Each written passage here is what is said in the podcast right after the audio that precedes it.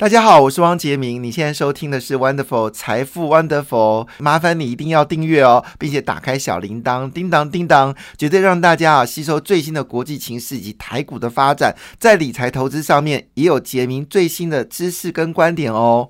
哎呦，中国拜拜了吗？好，印度跟越南可能成为呃苹果最新的制呃制造重镇哦。其实不是只有苹果啦，包括小米跟 OPPO，他们已经开始把工厂都移到了印度哈。那越南呢？其实三星早就已经把它的这个工厂呢移到了越南了。现在在思考的部分是不是要把记忆体的工厂呢也转移到越南？那么整个中国的一个状况看起来似乎是危机四伏哦。那主要原因是因为这来自于一个。呃，调研机构它叫做 Counterpoint Research 啊，指出考量地缘政治跟公共卫生的问题，苹果供应商呢为了强化供应链的韧性，正在降低哦对中国的依赖。印度跟越南成为苹果下一个制造重镇，其中红海呃或将多达高达百分之三十以上的产能呢。转往印度、越南跟巴西，当然这里面还是要讨论一件事情啦。中国还是有生产，只是它生产量呢就不能像以前那么多了。但中国目前为止呢，几乎是全中国在帮助一个企业叫做华为。那因为华为的关系呢，又有三家新的半导体的公司呢，制造公司呢，被美国呢列为是所谓的黑名单哦。那以目前为止呢，红海跟和硕呢已经确定哦，要跟印度呢来投资公司。那所有的生产线跟生产流程跟人员培训哦，基本上都已经在进行当中。那越南的劳动力成本呢比中国来的低，至少已经有二十一家的苹果供应商呢已经转移到越南来生产了。那以目前为止呢，当然。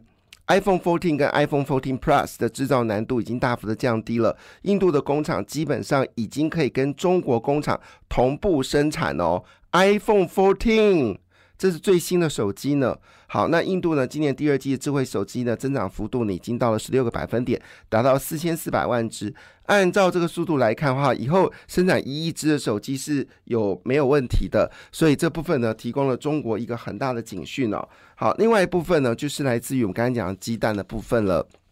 事实上，最近很多人抱怨台湾的鸡蛋变得很贵哦。以前买一盒鸡蛋大概四十块，现在买一盒鸡蛋最便宜是六十块起跳。但是很多有钱人当然买鸡蛋本来从来都不看价钱的，一盒鸡蛋呢就是那种一箱鸡蛋呢几百块照买哦。但是对一般的普通人来看的话呢，其实鸡蛋真的涨了将近百分之五十。这不是只有台湾的问题，现在包括了这个英国现在也是哦。那么因为球流感跟通膨的夹击哦，英国缺蛋危机哦是危。鸡四福，你知道这些欧系国家其实鸡蛋是每天早餐必备的东西，很难想象哦。那现在的状况是怎么样子？你知道吗？现在他们认为未来在超商的货架上恐怕看不到鸡蛋，这你能想象吗？我是没办法想象。那法国是欧盟最大的鸡蛋生产国。它蛋业集团呢？呃，CNPO 表示，不断增加生产成本跟禽流感已经对欧洲的农民造成伤害了。所以基本上呢，把鸡蛋拿去市场卖呢，基本上每每卖出一盒鸡蛋就赔钱，这是很难想象的。现在一盒鸡蛋啊，一打的鸡蛋呢，在呃，在这个呃欧洲呢，在英国，现在一盒鸡蛋呢是卖八十二到一百五十四块钱，八十二。卖到一百五十四块钱，哇哇，这比台湾贵哦。台湾现在呃一打鸡蛋应该还可以哦，其实跟差台湾差不多了，这是难想象一件事情啊。那回到台股部分，我们先来看一下就是全球股市的表现哦。啊，可以感受我在拖时间哦，就因为昨天股市不好，所以先讲一些题外话。呃，没错，事实上真的是不太妙了哈。那我们先来看好消息好了。好消息是欧洲股市，昨天欧洲股市呢全面上涨。那欧洲股市呢，英国、德国股市上涨零点三六个百分点，英国股市上涨零点四个百分点。呃，法国股市上涨零点三二个百分点，印度股市上涨哦。昨天印度股市涨了零点七六个百分点，新加坡股市呢上涨零点四九个百分点，印尼呢一天涨一天跌啊，昨天跌掉零点四八个百分点。菲律宾股市呢啊休市，好，最近菲律宾股市表现的非常的特别哦，可能要留意一下菲律宾的一个风险。好，那当然就是很重要的事情，就是美国股市了。美国股市呢连续收黑哈，那么昨天呢是下跌零一点三七个百分点，纳斯达克哦指的是费半指数跌掉一点三七个百分点，纳斯达克呢是跌掉一点四九个百分点。呃，这个道琼呢跌幅比较小，跌了零点四九个百分点哦。那上海综合指数则是全面大跌，药品业几乎是跌停板。好，他们有说药品的需求已经下滑了，根本就买不到药，当然要跌啊。好，上海 A 股呢，好跌掉一点九二个百分点，深圳综合指数跌掉一点五一个百分点，韩国股市持续跌幅不大啊，只跌掉零点三三个百分点。日本股市呢，持续连续两天跌幅。超过一个百分点。昨天日本日经二二五指数呢是跌掉了一点零五个百分点哦。那当然，主要原因是因为整个市场还是担心明年经济是不是会有问题，加上呢，美国联准局还是认为明年要持续的放鹰哦，所以通讯服务股呢跌幅最凶，科技股呢根本遇震乏力哦，只有能源股稍微收红，所以道琼工业指数呢是跌掉了一百六十二点。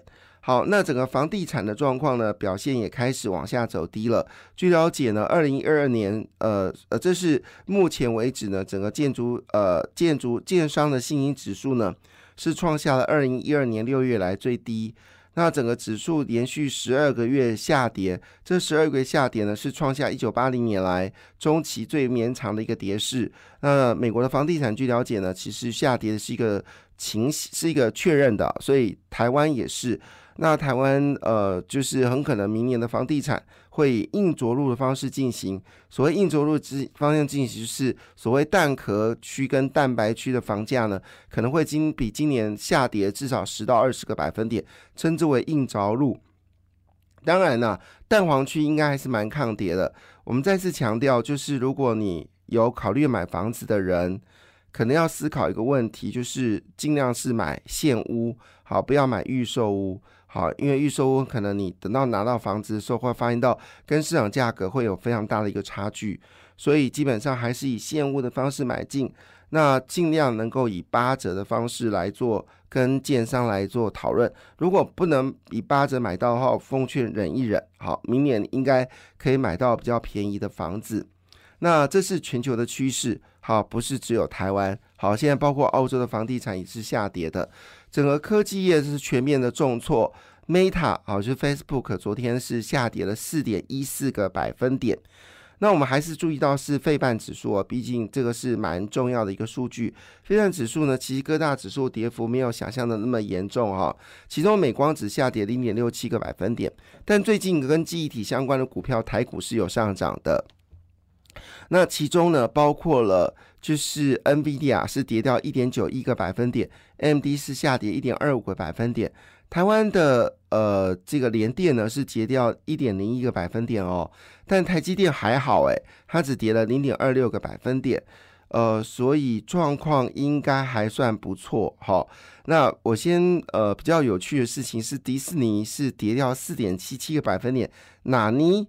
好，主要原因是因为《阿凡达二》好像卖的不如预期哦。嗯，OK，你看了没有？《阿凡达二》好，另外一部分呢，就是特斯拉股票是下跌，而是上涨的。主要原因是什么呢？是因为这个马斯克很可能会辞掉这个 Twitter 的执行长，因为他说只要呃媒体认为他应该要持续，他就会持续。那如果他持续的话呢，就会使得特斯拉。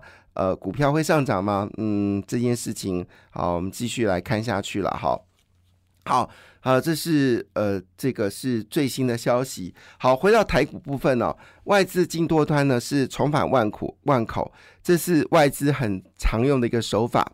它常用的手法就是现货大量卖出，然后逢低买进期货。好，所以最近呢，外资呢是有压低现货的价格，那逢低买进期货哈，那。呃，以目前为止呢，卖权位平仓最大的集中在一万四千点，表示市场是靠拢在一万四千点。那美权最最大平仓是在一万五千点，表示市场认为升破一万五千点的机会。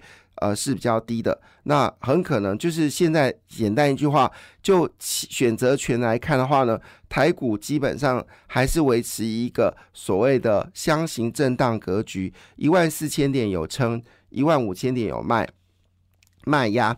整个来说的话呢，期货市场是控制在一万四千四百点附近的关卡，要跌破的几率不大。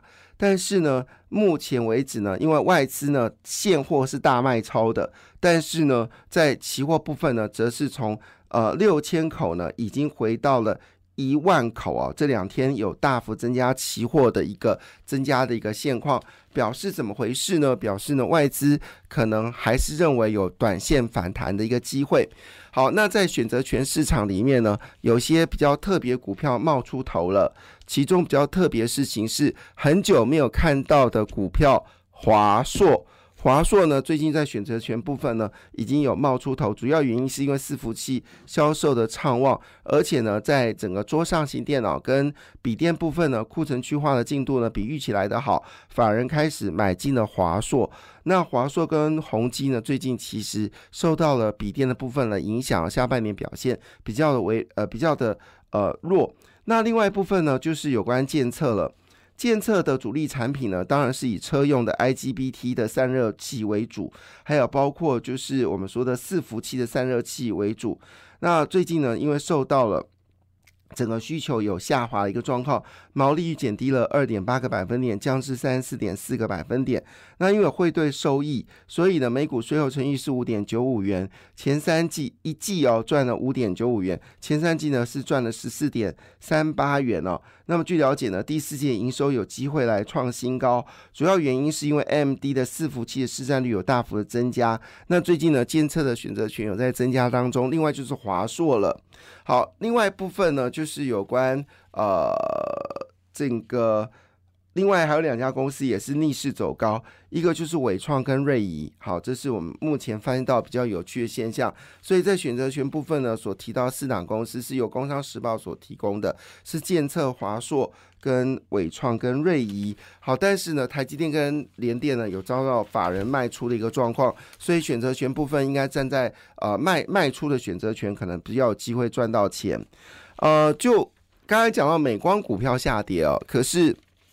消息传出来是低润价格呢，夏季就可能反弹了，主要是因为中美贸易战的关系呢，哦，就是对于美中国方面的记忆体部分呢，是呈现一个打压的状况，使低润价格有机会反弹。那么记忆体产业呢，在今年下半年整个价格基期已经降低了，相关业者认为说低润价格反弹呢是有机会往上反弹。那先反弹部分是以内 flash 为主，最快在明年第首季跟第二季之间呢，就会有明显的价。价格逆势走高的格局，对于南亚科、微刚、实权来看的话呢，是有机会呢，是有机会上涨。那我们知道，微刚跟实权是以就是我们说零售为主啊，就是它是属于就是零售业者，零售业者。对于价格敏感度是特别好、特别惊人的，所以在下滑的过程当中呢，这些零售业者的股票呢会跌势比较惊人，因为基本上你买的比较贵嘛，卖的比较便宜。但是呢，最近价格和缓了，而明年价格有机会走高的话呢，其实对于这些所谓的零售业者来说，它是有有帮助的。所以呢，最先反弹的应该是威刚跟实权。啊，这是有关地润价格的一个反弹的格局。另外一部分呢，因为受到中美贸易战的关系，所以呢，RISCV 的这个技术呢，RISCV 的技术呢，很可能会被市场重新啊重列为重中之重。因为呢，明显的看出来，包括了 ARM 的系统以及这个叉，呃叉呃这个。叉八十哦，基本上已经没有办法卖到中国了，所以呃，也就造成了市场对于 CPU 细致裁决的需求呢。呃，转型到 RSCV 的需求有明显的一个增长的格局。金星科呢，估计今年会赚一个股本。当然，现在本益比大概已经有四五十倍了，现在股价是五百四十二元，本益比有五四倍。可是市场看好明年趋势，所以本益比一点都不贵。另外一部分转单的效果，在低润部分也转换到旺宏跟华邦电脑。据了解，它的营收呢已经开始有明显增长的关系了，特别在 No Flash。感谢你的收听，也祝福你投资顺利和。荷包一定要给它满满哦！请订阅杰明的 Podcast 跟 YouTube 频道“财富 Wonderful”。感谢，谢谢 Lola。